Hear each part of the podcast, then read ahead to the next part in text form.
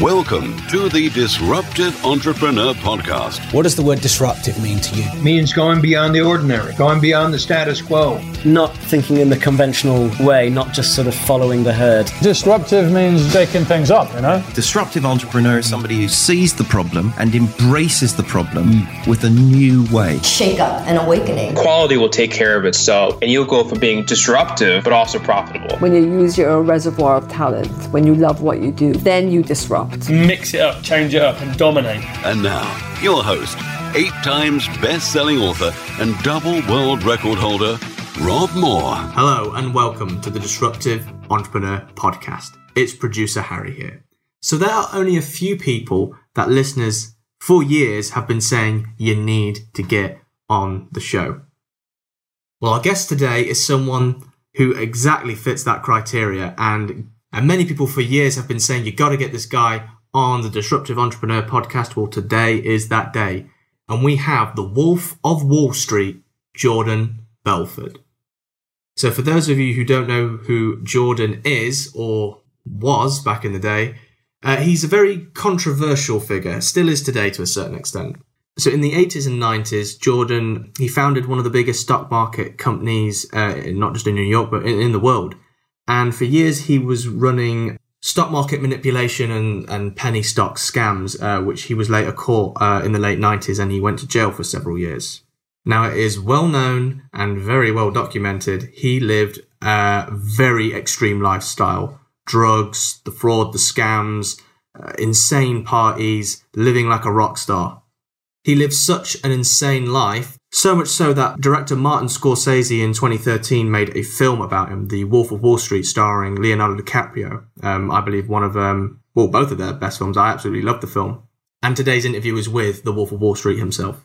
So in this interview, uh, Jordan actually talks about, you know, the film, um, what they got right, what they got wrong. Something I didn't know, uh, he talks about there was a bidding war when uh, Jordan first wrote the book that the film is uh, adapted from, that, you know, many producers, directors, and even Brad Pitt were all bidding to, to be on this film. There was a, a lot of buzz about it. And obviously we know now that Martin Scorsese and Leonardo DiCaprio got the rights to this film and worked on the film. Quite rightly, may I say. Jordan has turned his life around now. He's, you know, he says he's a new man. Um, he actually had on his podcast the FBI agent who busted him. Uh, that's a pretty interesting podcast. You guys can go check that out, obviously, after this podcast. So, in this interview, Jordan absolutely goes to town on certain things. He has very um, specific, I guess, controversial views on a friend of the show, Grant Cardone, uh, on liberals. He has a very specific way on selling, and he says that he is the greatest salesman of all time, and he couldn't even contemplate anyone else being in the same bracket as him when uh, regards to selling. He says he is the you know the one percent of the one percent. It's a really charming, funny uh, interview. Uh, I think you guys will absolutely love it. It's been a long time in the making to get this interview produced. You know, get everything lined up, and now it's done. I hope you guys really enjoy it. So, final thing from me. Uh, we also have a YouTube channel where you can go and watch this very video along with all our other interviews that we've ever done on the podcast. All you need to do is go to YouTube, search Rob Moore, subscribe, and enjoy the content. So let's get straight into the interview with the real Wolf of Wall Street, Jordan Belfort. And remember, if you don't risk anything, you risk everything. Hi, it's Rob Moore here, and welcome to the live Disruptive Entrepreneur Podcast live stream. I think this man doesn't need an introduction, but I'm going to give him one anyway. Uh, Jordan Belfort, thank you very much for doing this interview. No problem. No problem. Happy to do it. Um, so I did a poll in my communities asking if people thought my community thought that um, we should have you on the show. Out of about 505 votes, 497 were yes. So that's pretty much the biggest um, landslide victory we've ever had in our polls. So that's a good start. Well, I, I like I, I, the eight that said no. I love that because you got to have some people hating you in this world, or else what's the point of living, right? what? Why? Why do you have to have some people that hate you? Because in this world, you have the haters drive engagement. Because like without the haters, like it's really it's really sad, but it's true that the that the way things work with virality in the internet is that when people start writing negative stuff, it creates controversy and more eyeballs. So I always say to my haters, just keep on hating because you know you drive so much engagement because it creates controversy, and the internet loves controversy. There you go. Does, do any of them never get to you? Can you honestly say that you never are affected by what people say or write? Uh, not anymore. I, and early on, yes, and that's that's uh, you know my own fault for allowing anybody to ever get under my skin. But I, I guess you know nowadays, if, if Jesus Christ Himself came back and gave that you know sermon on the Temple Mount, you'd be seeing half people saying, "What an idiot he is!" Ugh, nothing new there. I mean, it doesn't matter who you are or what you do. You could be the most amazing speaker with the greatest message. You're going to find people who just hate you because that's the world we live in. So I most of all feel sorry for the people that that are like that because you know I wonder what's going on in their life. They have to be you know so negative because you know I know my message is pure. It's great, and um, you know I understand there's you know some people deserve to be hated on, but I don't really see anything that is is that like you know it's purely evil like that. You can disagree with me, uh, and I like that. I, I I love you know I love I love the people who disagree with me in a very intelligent way. And that I really respect. And because there's always different opinions and different sides to any topic. Um, so I love that honest, healthy, logical debate. What I think is ridiculous is the emotional, you're an asshole, you're a, that that to me is worthless. Yeah. And what changed? You said it used to bother you before, it used to affect you, and you blame yourself, and now it doesn't. What changed? Oh, you see, I started early on because I, you know, I think that that um, you know, as confident as any person is, I think it takes you a little bit of time to realize, um, you know, what social media is really all about, and and, and how um, it allows people who are basically just cowards to feel like big shots and remain as cowards. And I, and I think I, I, I, didn't really quite internalize that. And I actually maybe almost believe, like not, not believe, but say I actually gave credence to like, oh, wow, they're saying things about me. That was many, I would say maybe like um, six or seven years ago. It really shifted for me. And I guess I did make mistakes. I'm the first person to admit that. And I think I still had some own limiting beliefs left over, and some, you know, feelings of that, like, you know, what I did. And I finally said, what the fuck am I even talking about? This is just ridiculous. I do so much great stuff around the world. I've helped so many people. And once I made that shift, I just started feeling really sorry for these people more than anything. That's really what it came down to. And I also appreciated it because they drive massive engagement. So it became a funny thing uh, where I love like those vicious comments of the, I was looking at those vicious comments of the day. And it's just classic. It's hysterical. And you said limiting beliefs just there. You know, you had some limiting beliefs before. What were they? No, beliefs about like about like that. You know, listen, everybody makes mistakes. Everyone does great things. You know, the mistakes I made some mistakes when I was um very young. You know, in my early twenties when I I got in trouble, I went to jail. People lost money, and listen, they were rich people. No, no, zero poor people lost money when I. That's not what it was about.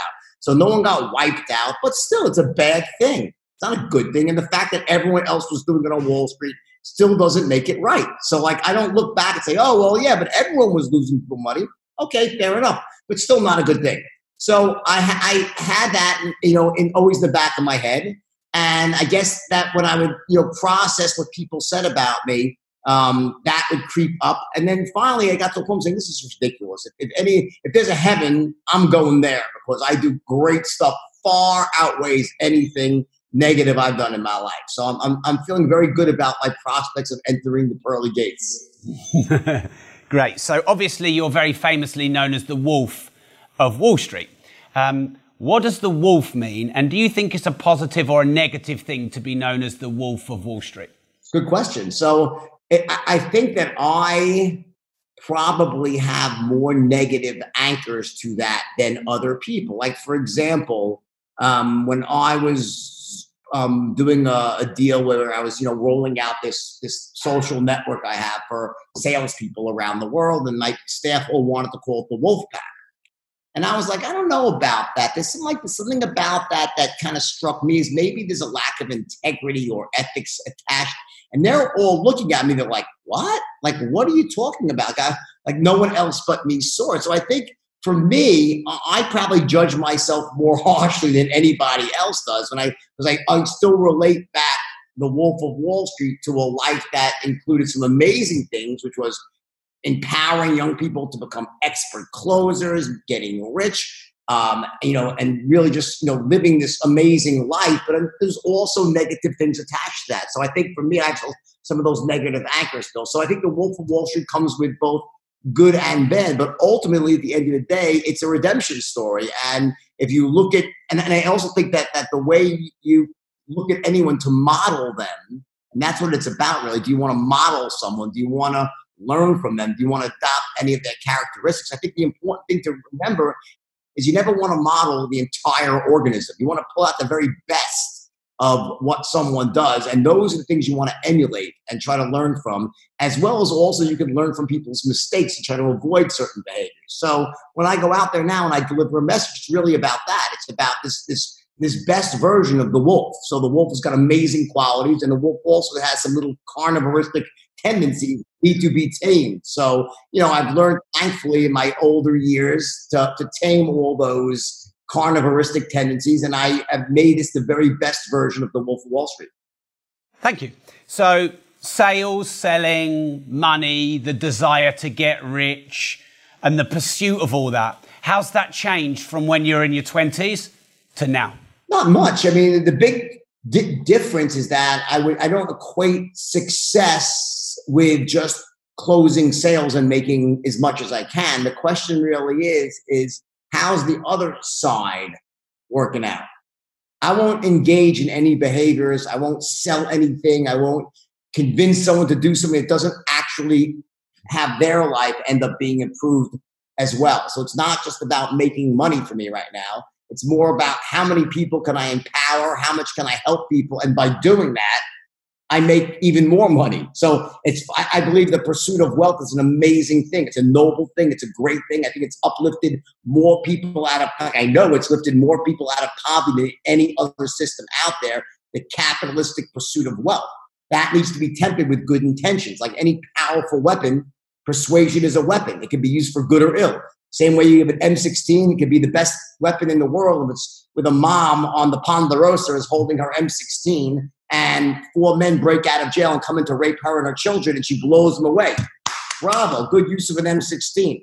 And then someone could climb a bell tower with an M16 and shoot innocent people. That's a pretty terrible use of an M16, right? So I think it's all about attention. When you can influence and persuade at a very high level, that's a powerful skill, a powerful weapon that can be used for good or ill. I make sure that I always use it for good and then try to instill that in everybody I teach the system to. Yeah. Okay. Thank you, Jordan. We'll come back to some sales related questions a bit later on. Um, I've got a question here. I'm sorry if you've been asked this a thousand times. I'll try and make some original, but I still think we've got to ask this one. And a lot of people wanted me to ask you this. So, the film, the 2013 film, The Wolf of Wall Street, um, how real was that film compared to your life? So, it was very, I, think what was very realistic, and it was the, it captured the essence of that moment of my life, that that that period. It showed what happened in a way that really allowed people to almost felt like they were there and experiencing it. Most of it was true. Some scenes weren't. What was what mostly was incorrect was some of the order in which things happened. So they in, in the movie business, they try to collapse time. Remember, they have three hours, that's a long movie, to tell a, a life story. So they are forced to collapse certain characters. So, like for instance, Danny, the the Jonah Hill character, he got the brunt of everything bad. Like man, you know, they put five people's actions into one character, right? For good or ill. So that so that's an example. And then things like that, um, like my um, like the yacht sank, which was true, and the plane crashed, which was true. But it didn't happen in the same five minute period. It happened a week later. So, and, and like I, you know, when I went to Switzerland, the, the timeline was compressed. So the big things though that weren't true, there was two real things. There's just three things that were that were that were inaccurate. Number one, um, and this is important, is that they made it seem like I went down to Wall Street as this naive babe in the woods you know, can't we make our clients money too? That was like day one. I said to Matthew McConaughey, you know, can't we make our clients money? And he's like, no, we don't care about that, right? And that was showing without that that line of dialogue, which is accurate. That's what I said to this guy in day one, was in the movie to show that I was a good person. That was that's there to show that I started off with a moral compass. Can't we, I want to make our clients money? And then the next scene, as I'm still training, they have me in a strip club with five hookers snorting coke. Right? That didn't happen. That that that de-evolution of the human spirit took about two and a half to three years. So I was very, you know, through that whole period, I was a, as a trainee, I was in love with my wife, I wasn't cheating, I wasn't doing drugs. It took very, it was a very slow, insidious creep to where I was become became that guy that was out there partying like a rock star, living like a king, and doing all that. Right. So that so that sort of was interesting. I, I disagreed with with the, when they saw when I saw the script. I was like, I think that's a mistake. I think it's more interesting to show a slower development, but that's you know they decided that. So that was one thing. Another thing was that there's a great scene in the movie when I say I'm not leaving. The show goes on, and I basically ref- I'm going to leave Stratton and decide not to, right? And then everything goes awry after that. That never happened. When I gave that speech, and that speech was almost dead on balls accurate, except I never said, I'm not leaving because I'm not stupid. I left. I actually did leave and I went, I had another company called Steve Madden Shoes, which was a very small company. I owned that company too. And I went and ran that company with Steve. And we shared an office together for years. So I spent the next section at Steve Madden. Now, in that case, I understood why they made the change, and I thought it was a good change for the for the purposes of an entertaining movie that I stayed because it kept the action in the place that everybody loved, which was the boardroom. So that I got. I, I didn't think that was an error. Okay. Um, another thing that was fictitious, fictitious, although I wish it had happened because it was a wonderful scene, was the meeting on the yacht with the FBI agent. That never happened. Um, but it was a great scene, and I and I love. I think they and we actually discussed that. That we thought, and it was also I agree that we should definitely have us meeting in the middle somewhere would be a great way to increase the tension. So that was that was just purely invented. But I did know about Coleman, and we were like arch enemies from this distance. We're now very good friends, actually. He's been on my own podcast. It's pretty ironic, right? So we became friends over time. Um, so that scene was invented. And then there's one more thing that I think is important to everyone who's listening, and this is really important for your own careers, is that there's a scene very subtly in the um, in the early part of the movie when I go to work at that small firm and I'm being interviewed, and I asked the guy, I said, "Well, hey, is this stuff legal?" And he says, "Well, you know, you know, right." Let me just tell you something. If he would have said that to me, I would have run out the door. I had never gotten in trouble in my life. I wasn't about to go work somewhere that it was maybe not legal. What he did say was, of course it's legal. We're members of the NASD and regulated by the SEC. So the, the, the lesson there, this is important to everyone who's listening. You know, when you go out into the workplace and you go into a company, if things don't seem right, don't just assume, well, yeah, how can we be in business? No, you got to go with your gut. I, that was a big mistake I made. They didn't really, they misled you in the movie that I was just like, oh, yeah, sure, I don't care. That never happened. Hmm. Okay, thank you. Were you quite involved in the film in terms of, you know, the, the writing of it and, yeah? Intimately. I spent a year with Leo, very, very close, spent a lot of time together. Uh, and I worked very close with Terry Winter, the screenwriter, who's a brilliant screenwriter. Um, and I, I, mean, I went through every single word of the script with, you know, Terry adapted my book and did an amazing job. Uh, and then I went through the script and rewrote a lot of the boardroom scenes in lingo. And I did all the, all the, uh, the stuff that you saw with like the presentations, the speeches that Leo gives are all like literally word for word out of the book. So the, the screenwriter, Terry, was, you know, literally egoless there and just literally transplanted what I had written in the book into the movie.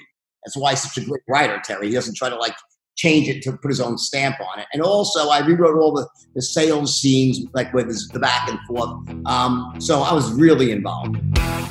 Hi, it's Rob here, interrupting you with something you may not know about me. I was one of the few people on the planet hand selected by Facebook to pilot their new supporter program. It's a very small premium model where you can get exclusive content and advance notice or discount of new products and services. So, this is what I've done for you. Not only can you get best discounts for any training that we might run, not only do you get notified first of any launches we do, we also do supporter meetups, supporter dinners, supporter WhatsApp groups where you have a, a deeper community. I do supporter only Ask Me Anythings, I do supporter only content and podcasts. We have a community of 2,500 supporters, and I'd love to give you the chance to be one of those. I believe this is the best supporter program in the whole world. Find me a better one, but I don't think you will. So the link is bit.ly forward slash Rob Supporter with a capital R. That's bit.ly forward slash Rob Supporter with a capital R. I believe the gap between free content and paid content is getting bigger and bigger and bigger. There's a lot of free content out there that's maybe not that good. And for just a few dollars a month, you can get the best content on business, on entrepreneurship, on starting up, on scaling up, on sales, on marketing, on the mindset of being an entrepreneur. So go to bit.ly forward slash Rob Supporter with a capital R right now. So um, there's a bit of debate going on online, um, and some people say that everybody should be given another chance, and other people would say, well, a criminal is a criminal, and you know, once a criminal, always a criminal. Um, I don't judge. I'd like to ask the person face to face, and here I am with you. So, um, should everyone be given a second chance? Bearing in mind you've essentially got a second chance, uh, and can people change? Yeah, so I would say that the people who are probably saying that no one deserves a second chance are probably watching um, Pornhub all day long and are breaking the laws themselves every single day, and they're scum sucking pigs. So go fuck yourselves, all right? Because honestly, if that's the way you move through life, forget about me for a second. Mom, I'm already way past caring, but there are so many people that out that make mistakes, including you and your family, that if you're that narrow minded and you're that judgmental, you don't belong on planet Earth. You really, really don't. I feel sorry for you. I really, really do. Because to be that judgmental and that narrow minded really speaks to your character more than anybody else's. Amen. uh, right, next then. Um, did you lose everything or did you manage to hold on to some stuff, hide some stuff, keep some stuff? Um, not I didn't hide anything because that the the, the the the danger of hiding something. Oh my god! Like if you if you got caught hiding something, that would have been like you know it's just not worth it. You know, it's really not. You know, because because I could have gotten twenty more years, right? So no, but I did. They did. They did not wipe me out. They left me with about a million and a, a million dollars or so. And guess what? That million dollars went back because you know my spending habits were so massive that uh, that million. So I had to start over again. So everything I have and have rebuilt is is all new money. Right, and and that was ninety nine, was it? Ninety what? Was it nineteen ninety nine around that time? Yeah, pretty much. Yeah, yeah. And how long did it take you when you looked in the mirror and went, "I'm back in the game. You know, I'm I'm I'm good here. I'm I'm I'm doing well again." Well, I, I, I think that you know it's different because there's there's money and then there's fame and celebrity, right? So when it in terms of like I, wrote when I started writing this book, I I never ever doubted in my life that I would make a lot of money again. That was never even an issue for me. I always knew that I could go out back and make a fortune, never doubted that, not even for a split second. When you can really sell at the level I can sell and you can persuade and you understand the business skills and you have the mindset I have, and that goes for anybody here, and that's what I teach for. You can always come back from adversity. That's a that's a guarantee. Uh, I never thought though that I would come back in the way I did by writing a book that would become, you know, like that. I never thought. So um, that that journey happened by accident. I, you know, I started writing, and then the, the, the people loved the early writing so much um, that I decided to like take a year off of like just even trying to do anything. But I just wrote for a year. So I started. So that's about three months of writing, um, I sold the book, but it was still being written to Random House. I got about half a million dollars. That was nothing for me, but at least that gave me something, you know, to live on because I had no money at the time. And that was 2005. And then when the book was completed, literally like before it was in bookstores, the manuscript got passed around Hollywood and a bidding war started with um, between Brad Pitt and Leonardo DiCaprio. And there was this crazy weekend where both sides were bidding on the project. It was going up and up. And when it closed, I remember getting this call. Like I was at my my my uh, club that I am a member of, a tennis club, and I remember my agent called me. Goes, "You're not going to believe this. There's a bidding war going on right now between Leo DiCaprio and Brad Pitt." And then that night, later that night, I got a call from Leo Marty Scorsese is involved. The next, and they, my agent goes, "This is going to be all over the news tomorrow morning." That was, I said, "Holy shit!" And there it goes. I said, "And there it goes again." And it's like, and anyone who knew me wouldn't wasn't surprised because like that, you know, I don't think anyone doubted I would come back from, from what happened, but I don't think anyone really would come back like that in this way. Um, but that was when I kind of said, "Holy Christ!" I mean, my life is just something to behold. I mean, like you know, I you know, I write a book. What are the chances of like you know, I didn't know how right? I mean, what were the chances of that happening? It's just slim and nil, and you know, Slim left town a long time ago. So it was pretty shocking, even to me, with all my abilities I had. I knew I had. I knew I possessed these abilities to make money. That was a shocker, I have to say. Okay. So, on that note then of success, because you said it could be defined differently, would you say your biggest success in that period was making the money again? Was it writing the book and selling the book, selling the film rights? Was it just the fact that you phoenixed yourself from the ashes? Was it that you'd become a more complete person? How did you define success? You know, it's it's it's it's it's it's a loaded question. There's so many different ways that you can look at that and different aspects of my life. You know, there's so much that gets integrated into forming me and how I feel. So on on one regard, my greatest success was being able to fulfill my why. You know, why I I wanted to come back in the first place. Why I wanted to um, you know become wealthy and respected again, make up for what had happened, um, and what what gave me the emotional wherewithal while I was in jail to write that book. Like you know, most people are just so negative, and it's you know, what was I doing? How was I able to to ward off those negative thoughts and continue on this path? And the, and the answer was, it was the love of my children. It was my my two kids, and the idea that I let them down and they had to watch their dad go to jail. And in my mind, I was like, I am not gonna stop until I've redeemed myself in the eyes of my children. I want to prove to them that dad can do it right, can come back. So on that regard, my greatest success was that like my kids look at me today as if like they can't even believe their own dad. Like, you know, that's my dad, you know, like, you know, you know, they, they watched the whole thing happen and they, you know, they, when they were in college, kids were singing my song, the Jordan Belfort song. So like they had to go. So it was like this. It was for them. In my heart, that's probably the greatest success was to um to be able to be a force of of, of in my children's lives of such positivity and instill the values that they have today. That's the big one.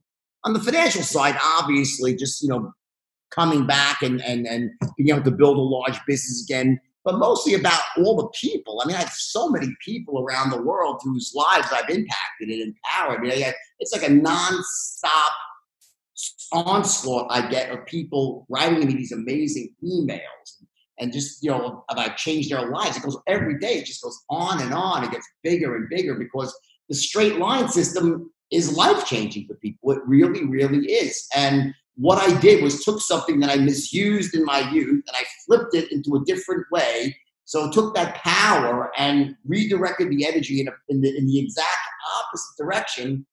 And now it turned into this amazing thing that people use all over the world to lift themselves up out of poverty, add zeros onto their income, create jobs for other people, feed their family. It's a great, it's amazing. It's just amazing. Okay, thank you. We'll come back to uh, some of that straight line um, content in a moment. Um, did you get the chance to, or try to in any way, pay back any of the people that lost any of the money? Was that something that you were able to do, whether it was for your own catharsis or because you felt it was right or or all the people that invested the money back then did they just lose it all? No, so so what happened was there there was um originally there was a lot of money that was given back. It wasn't just me, so there was multiple people.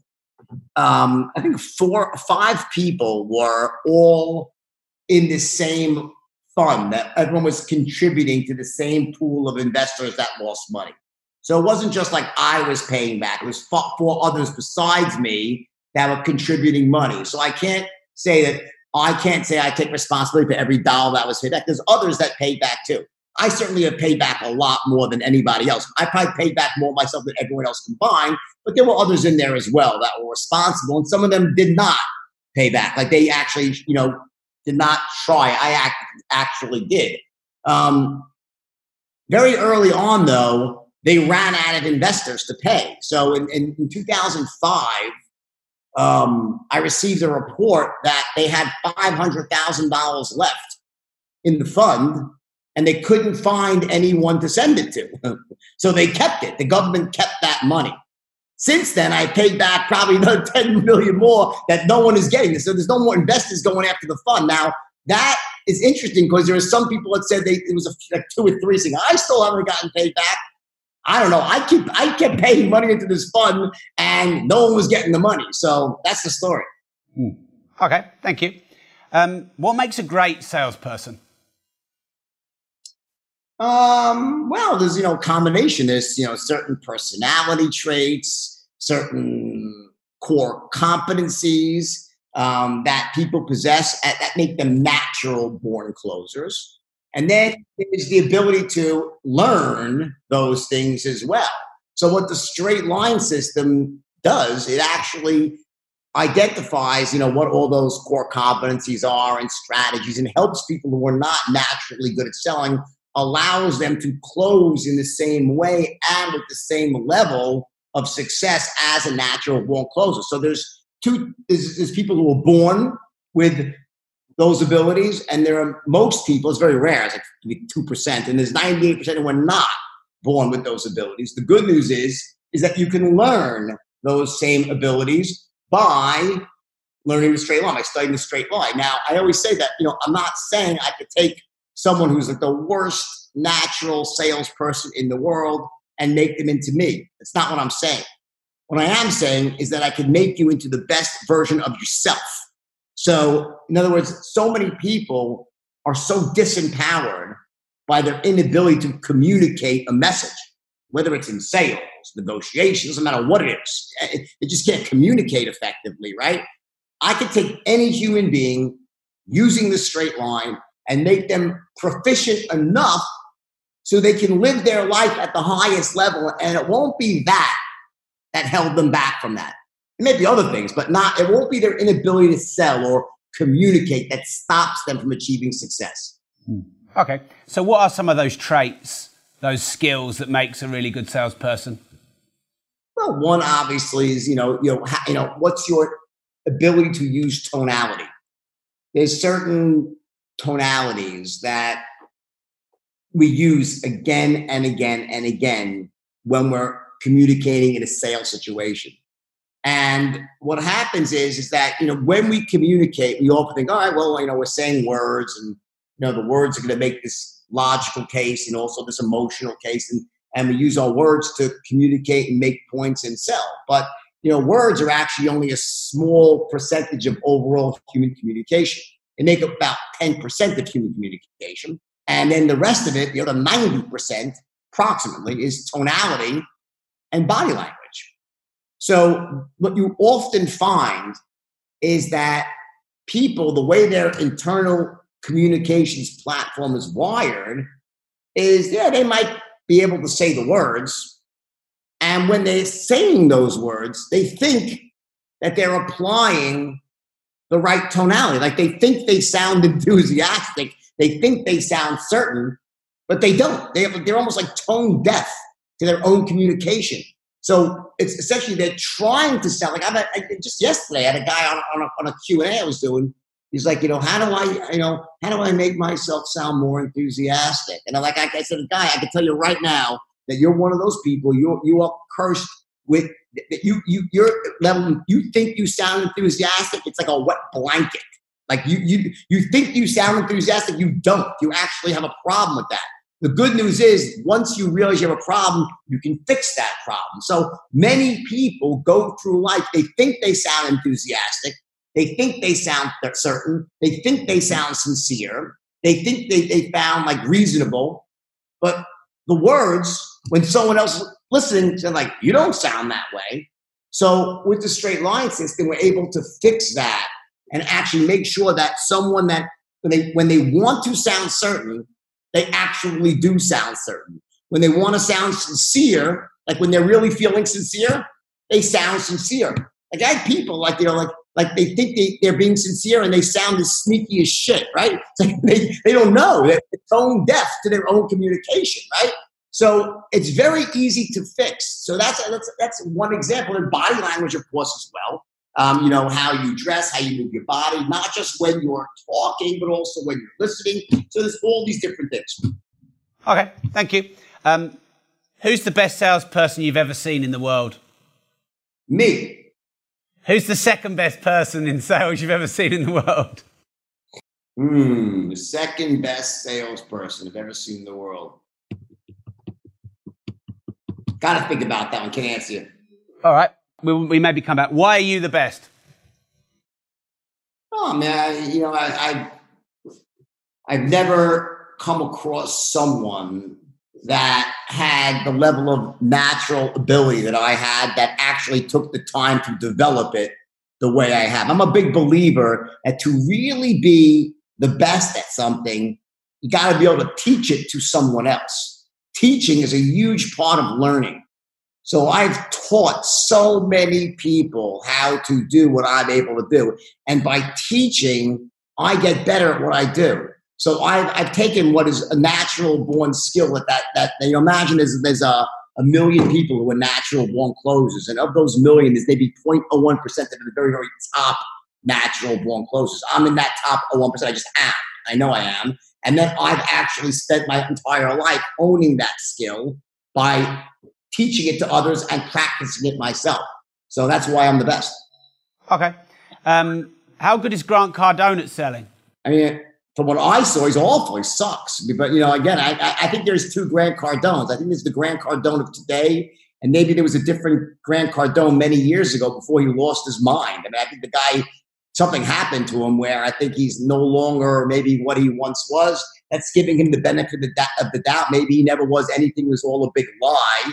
Um, and that's common where people, you know, they use the internet to create a certain image and and you know, was just a passively okay salesperson. Uh, what I saw, the guy is just awful, knows nothing about persuasion. And, and, but maybe there was once a different Grant Cardone. I don't know. So when you say, you know, when he lost his mind, what what do you think he lost? I refer anyone to the podcast I did with Grant Cardone, and you can understand what I'm talking about. I, I will. I'll make sure. I mean, a lot of people I know have already watched that. Yeah, they know. They all know what I'm talking about. I'll make sure. I'll make sure everyone does. What what went on there? What was that all about? Yeah, you know, just I, I, think that you know I, I think it was very obvious to everyone who watched that I had good intentions, no agenda, just was you know inviting someone on my podcast um, to try to have a really honest conversation about selling, about you know the different philosophies. Because I, I believe that it could be many different paths to the same outcome. Um, but as we all know, a straight line is the shortest distance to any outcome. So I know the straight line works better, but I'm, I love to um, hear from someone else and hopefully learn from someone else. And I thought my people that were listening, which is a sales centric audience and entrepreneur centric audience, would have something to, to gain by this. And then, um, so I just was really had nothing but the, the, the best of intentions. And he came on the show with like just I don't know what this like defensiveness and insecurity, and um, he seemed like he was high. Although I don't know if he was or not, he seemed like he was agitated. Something was really, really bizarre about the guy. Like you know, the guys. I mean, I mean, to this day, these memes go on and on about Grant. Like I, you know, I, can't, I can't post one thing without someone saying, no oxygen is oxygen, or got some. I mean, he created all these crazy memes because he just was saying stupidity on. It was like stupidity on top of stupidity. And it was like, I was like, what the fuck is this guy talking about? It was like really obvious that he knew nothing about selling in the real world. Like it just didn't make any sense what he was saying. It was like it was nonsensical and everyone knew it. And I think he started to know it. And then he got all angry and, goes, and he challenged me to a cage match. He was like 62 years old, and I just had my shoulder was my Grant. And yeah, let's go to a cage. He just made a fool of himself, you know. So um, I don't know. I mean, I, I think he um, he um, regrets that he ever did that. Um, but when he tried to defend himself after, it almost made it worse because he was like, because I mean, as much as the podcast, there was all these people making podcasts about the podcast, and they were just ripping him to shreds, like just to shreds, you know. And then he tried to defend it, and they ripped his defense to shreds. So you know, I just think sometimes you got to just say, "Fuck it." I, I, it was, you know, let's just close that chapter. I think that's what he should do or should have done. Hmm. Was it was it awkward for you sat in there with it? Because I guess if you say you had good intentions and then it went like it went, you know, I haven't been in an interview yet myself. I've done hundreds of interviews, Jordan, and thankfully I haven't sat in one where it's been really awkward and I've just wanted to get the hell out of there, and that scares me a bit. Was it a bit like that, or did you enjoy it? It was no, it was it was more awkward because you know what it was like. I really, honestly, I really, I kind of felt bad for the guy. I tried to save him. I really did. I it was at one point when he did something so stupid that I tried to stop him because I felt I realized I didn't dislike. I didn't know the guy. I did not know the guy. All right, so I had no ill will towards him, and he said something really, really problematic for him. He said like, "Oh, I charge." One person hundred dollars, and I charge a corporation fifty thousand dollars for the same product. I was like, well, I was like, well, not for the same. I was trying to. I'm like, what the fuck? That's like, really? Well, if I'm the corporation, I'm gonna be pretty fucking pissed, right? I just had someone overcharge. I'm like, well, you don't mean the same product. No, no, the same exact. And he just kept going like he like he lost his collective nut, basically, right? So you know, it got a bit uncomfortable there, and then also I found it difficult to keep a thread of the conversation. Like he what it was like he was saying stupidity. Like it's like I'm like I couldn't like what is he fucking talking about the guy? And it was like and then people started making fun of it like no sense is sense. And it, you know, the answers were so stupid that I was like, well, where do you go from there? The guy's just like talking stupidity. So it was a bit uncomfortable like that that I had to struggle to, to keep moving forward. There were many times I'm like, all right, well, if you don't want to talk about sales, let's talk about real estate. Like it almost got to the point where I couldn't even like hold the thread of a conversation with the guy. Like, listen, obviously you don't know about this, so let's talk about something else. So I wouldn't say it wasn't. It was like uncomfortable more than anything. Yeah. Okay. Thank you. I appreciate getting your side of that.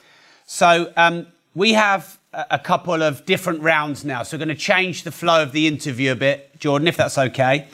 So we've started introducing a new round called the cheeky round, where we just ask some bit more brave questions, and then we have a quick fire round. Um, so we've got four in the cheeky round, and one of them is, what's the most amount of money you've ever spent in a day? Hmm. No, say I would say I lost, including gambling, probably two or three million in one night with between gambling losses and drugs and jewelry expenditures and private jets. Wow. Okay. What's the craziest thing you've ever done? Scuba dived on Quaaludes at 80 feet. Okay. Someone told me you've got a net worth of minus 100 million. Um, can you put that right? Is that right? Yeah. Um, well, people can believe what they want. So um, I think what they're talking about is that there's an old uh, judgment that's now down to much lower, but it doesn't really work that way, and it expires in a couple of years. So um, I wouldn't quite say that. So you know, it's it's it's uh, it depends. If you believe, let's just say, if you believe that, all right, then I got a bridge to sell you. Okay. um, when was the last time you took drugs? April nineteenth, nineteen ninety seven. Wow. Well, um, well done on staying off them for this long. Did, did, did, do you ever get tempted to slide back to that world of whatever that world was? No. I still drink. I mean, you know, I'm just not a big drinker. I just don't drink much. Yeah, I hardly drink, but I drink. Yeah. I don't consider smoking pot. Pot's pot's legal now, so I mean, I've, I've tried marijuana a few times. I just don't like it, you know. But Okay. Uh, right, quick fire then. Um, what's your biggest single regret?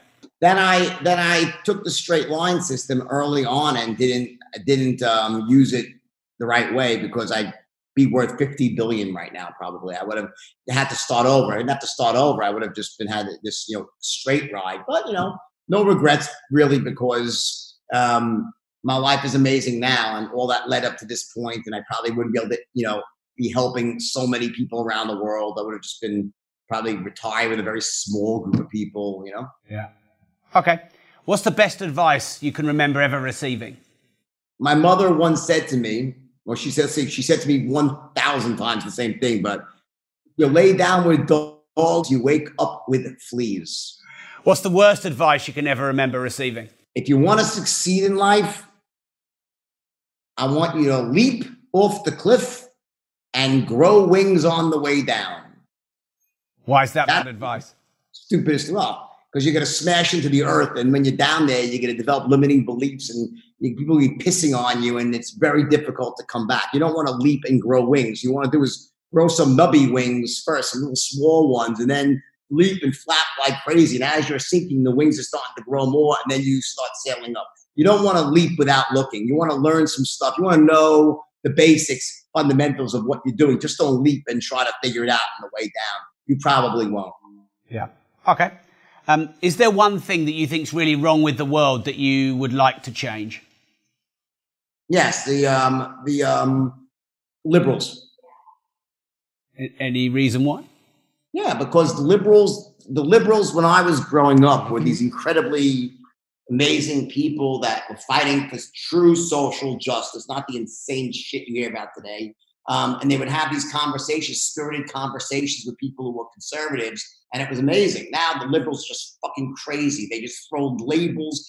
Anyone doesn't agree with them is that you're this, you're that, you you're, you hate. It's like it's all about labels and name calling and emotions. There's no more logical arguments left to the liberals. It's really sad. And I'm not talking about normal liberals. I'm talking about this this this action of very vocal liberals right now who hijack the narrative in this country at least, and in many countries around the world.